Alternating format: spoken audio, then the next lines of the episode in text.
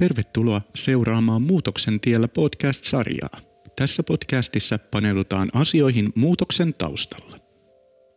Tervetuloa seuraamaan Muutoksen tiellä podcastia. Tänään kun nauhoitetaan lähetystä on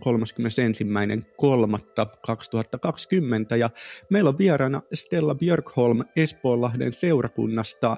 Stella, sä työskentelet siellä johtavana nuorisotyön ohjaajana. Kerrotko pikkusen teidän, teidän tota, seurakunnasta ja, ja ehkä omasta työnkuvastasi myös? Joo, kiitos. Kiva olla mukana tässä hommassa. Me ollaan iso pääkaupunkiseutulainen seurakunta, noin 30 000 jäsentä ja työntekijöitäkin meillä on 6-70 vähän laskentatavasta riippuen ja näin ollen myös nuorisotyötä tehdään ihan isoissa mittakaavissa ja isolla porukalla. Johtavan nuorisotyönohjaajan työnkuvaan kuuluu työalasta vastaaminen. Pidän huolta meidän nuorisotyön tekijöistä. Meillä on nuorisotyön ohjaajia ja nuorisodiakonia, oppisopimustyöntekijä tässä meidän tiimissä, plus sitten työalan pappeja myös, jotka toki hallinnollisesti on eri esimiehen alaisena, mutta, mutta isolla porukalla tehdään ja koitetaan tehdä mahdollisimman kattavaa ja palvelevaa nuorisotyötä ja tässä ajassa vähän erilaista kuin vaikka kolme viikkoa sitten. Miltä se teidän nuorisotyö näyttää tällä hetkellä? Mitä toimintoja teillä on? No me on paljon siirrytty, niin kuin monet muutkin nuorten kanssa työskentelevät, niin, niin tekemään someen. Meillä tämmöisiä eniten käytettyjä mahdollisuuksia on Instagrami. Siellä meillä on tämmöisiä My Day-tyyppisiä sarjoja, jossa työntekijän päivää kunkin meidän työntekijän päivää aina seurataan kerrallaan aamusta iltaan. Ja sitten meillä on siellä myös hartauselämää. Tiistaisin tulee Insta Live hartaus ja sitten meidän ihan perustyöjaossa jo ennen nyt tätä koronakriisiä niin oli paaston ajalle semmoisia ekopaastovinkkejä ja paastotarinoita, jotka myös toki jatkaa, jatkaa nyt paaston ajan loppuun asti, vaikka muutosta on tälleen muuten tullut tähän kuvioon. Sitten meillä on Facebookin kautta menee kouluikäisten lasten kerho kerran viikossa ajatuksena ehkä vanhempien kautta tavoittaa sieltä kerholaisia ja miksei kaikkia muitakin alakouluikäisiä, jotka ei ole ehkä kerhoihin löytäneet muuten. Ja sitten Teamsia me käytetään paljon toki niin kuin rakenteissa, kokouksissa, mutta tota, myös ihan toiminnassa. Eli meidän perjantain nuorten illat on siirtyneet Teamsiin ja samoin isoskoulutukset tiistaisin meillä on Teamsissa. Ja nyt myös pikkuhiljaa käynnistellään rippikouluja uudenlaiseen etätoimintaan ja Teams on siinäkin pohjalla meillä.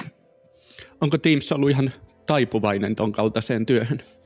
No kyllä se on ollut mun mielestä yllättävänkin taipuvainen. Et tietysti tämä tilanne on pakottanut ottamaan haltuun erilaisia juttuja ja, ja jotenkin niiden vahvuuksia. Ja, ja paljon me on niin kuin opittu sen kautta, kun me on tehty. Ja tästä on syntynyt myös ihan mahtava semmoinen kulttuuri, että kun joku tiimissä oivaltaa jotain, niin sit sitä jaetaan tuolla yhteisessä vapissa, että hei, mä löysin tämmöisen ominaisuuden, täältä voi tehdä tätä ja tätä. Ja niinku tämmöistä yhteishenkeä tulee kyllä tähän juttuun. Ja sitten tietysti Snappi meillä on nuorisotyöllä käytössä, sitä ehkä yritetään vähän sillä tiivistää siellä olemista tänä poikkeusaikana ja Discordia me selvitellään ja mietitään, mikä paikka meillä siellä olisi vai onko meidän paikka siellä. Mikä tässä on ollut kaikkein haastavinta tässä tilanteessa ja näiden uusien palveluiden käyttöönottamisessa tai, tai tehokkaammassa hyödyntämisessä?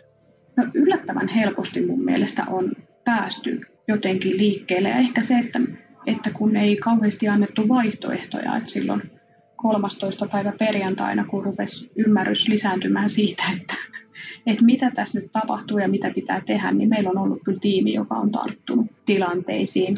Ja ehkä se niin kuin, haaste on semmoisella kunkin tavallaan omalla henkilökohtaisella tasolla, että me ollaan vahvasti osan epämukavuusalueella. Oman äänen ja oman kuvan katsominen esimerkiksi tuolla sosiaalisessa mediassa on osalle meistä tosi vaikeaa ja se on sitä omalla epämukavuusalueella olemista ja sen opettelua. No mutta onneksi teillä ilmeisesti on hyvin tsemppaava tiimi siinä tukena ja opastamassa toinen, toinen toisiaan. Kyllä, meillä on lupa myös mokata. Ollaan opeteltu nauramaan itsellemme ja myös toisten kanssa. Millaista palautetta olette nuorilta saanut näistä toiminnoista? No, tämä on semmoinen, mitä niin kuin, mä oon paljon miettinyt, että mistä me saataisiin se nuorten palaute. Et toki tietysti pyritään tekemään semmoista somea esimerkiksi Instaankin, että, että osallistetaan nuoria. Et ei pelkästään sitä, että joku siellä puhua pälpättää tai laittaa kuvia toistensa perään, vaan oikeasti osallistetaan ja toki osa nuorista vastaa kysymyksiin ja osallistuu haasteisiin ja semmoisia, että se on niin kuin palautetta tietenkin siitä, että he seuraa ja on, mutta et siihen nähdään, että meillä kuitenkin niin kuin vaikka siinä My Day päivässä, niin jokaisella storilla on sadasta 200 katsojaa, mutta kommentoijia voi olla vaikka kahdeksan tai kymmenen, eli aika suuri osa vain katsoo, mutta mehän emme tiedä, että vain katsovatko he vai miten he kokevat sen. Että, että se on ehkä semmoinen seuraava pohdinnan aihe, että, että millä me saadaan semmoinen kontakti meidän nuoriin, että me tiedetään, että, että he on oikeasti siellä ja että he tietää, että me ollaan oikeasti täällä.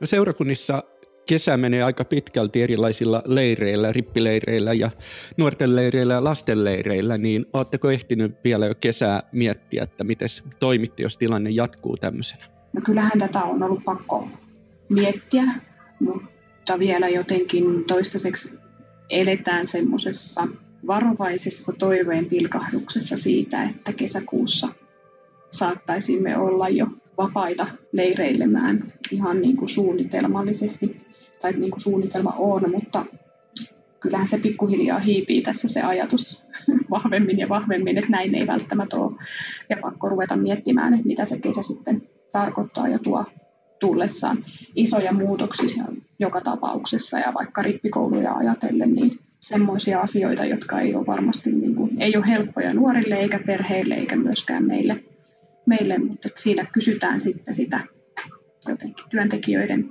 joustavuutta ja ylipäänsä ihmisten niin kuin, joustavuutta ja ymmärrystä tähän tilanteeseen. Jos sä mietit sun työtä sieltä esimies asemasta käsin, niin onko esimiestyö muuttunut jollain tavalla nyt tässä viimeisten viikkojen aikana? Tavallaan on, ja sitten toisaalta taas ei. Tietysti ne konkreettiset tavallaan ää, muutoksen johtaminen siinä, että, että me siirretään se tuttu ja turvallinen kohtaava toiminta joissain rajoissa erilaisiin muotoihin ja löydetään ne yhteiset työvälineet ja menetelmät, miten me tehdään ja yhteiset kaikki linjaukset, miten me ollaan, miten me halutaan näkyä siellä somessa ulospäin, kun kuitenkin sitten aina edustetaan, edustetaan seurakuntaa, mutta edustetaan myös koko kirkkoa näissä kuvioissa, niin sitä on tarvinnut miettiä.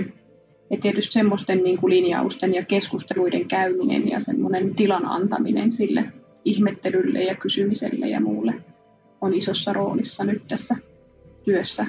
Mutta sitten toisaalta se perustyö siinä. Mun tehtävä on varmistaa, että mun tiimi saa toimia ja, ja he pystyvät niin kuin parhaaseensa jokainen. Ja sitä mä teen edelleen. Se perushomma ei ole muuttunut mihinkään. Onko teillä vielä herännyt sitten ajatuksia jatkosta, että jääkö tästä jotain pysyvää teidän toimintaanne? Yhteisesti ei ole ihan vielä niin kuin konkretian tasolla puhuttu, mutta on puhuttu jo siitä, että varmasti on asioita, mitkä jää.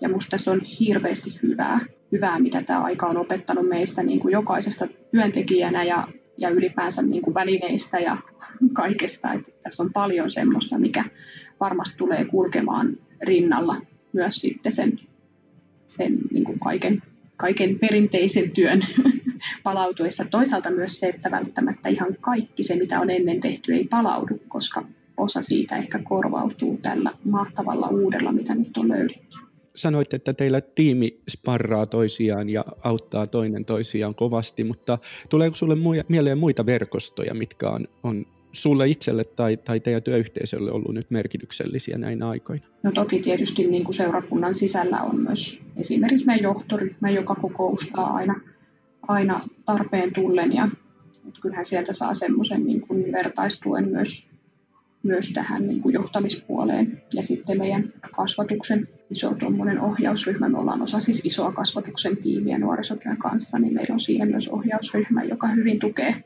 tukee mun mielestä toinen toisiaan.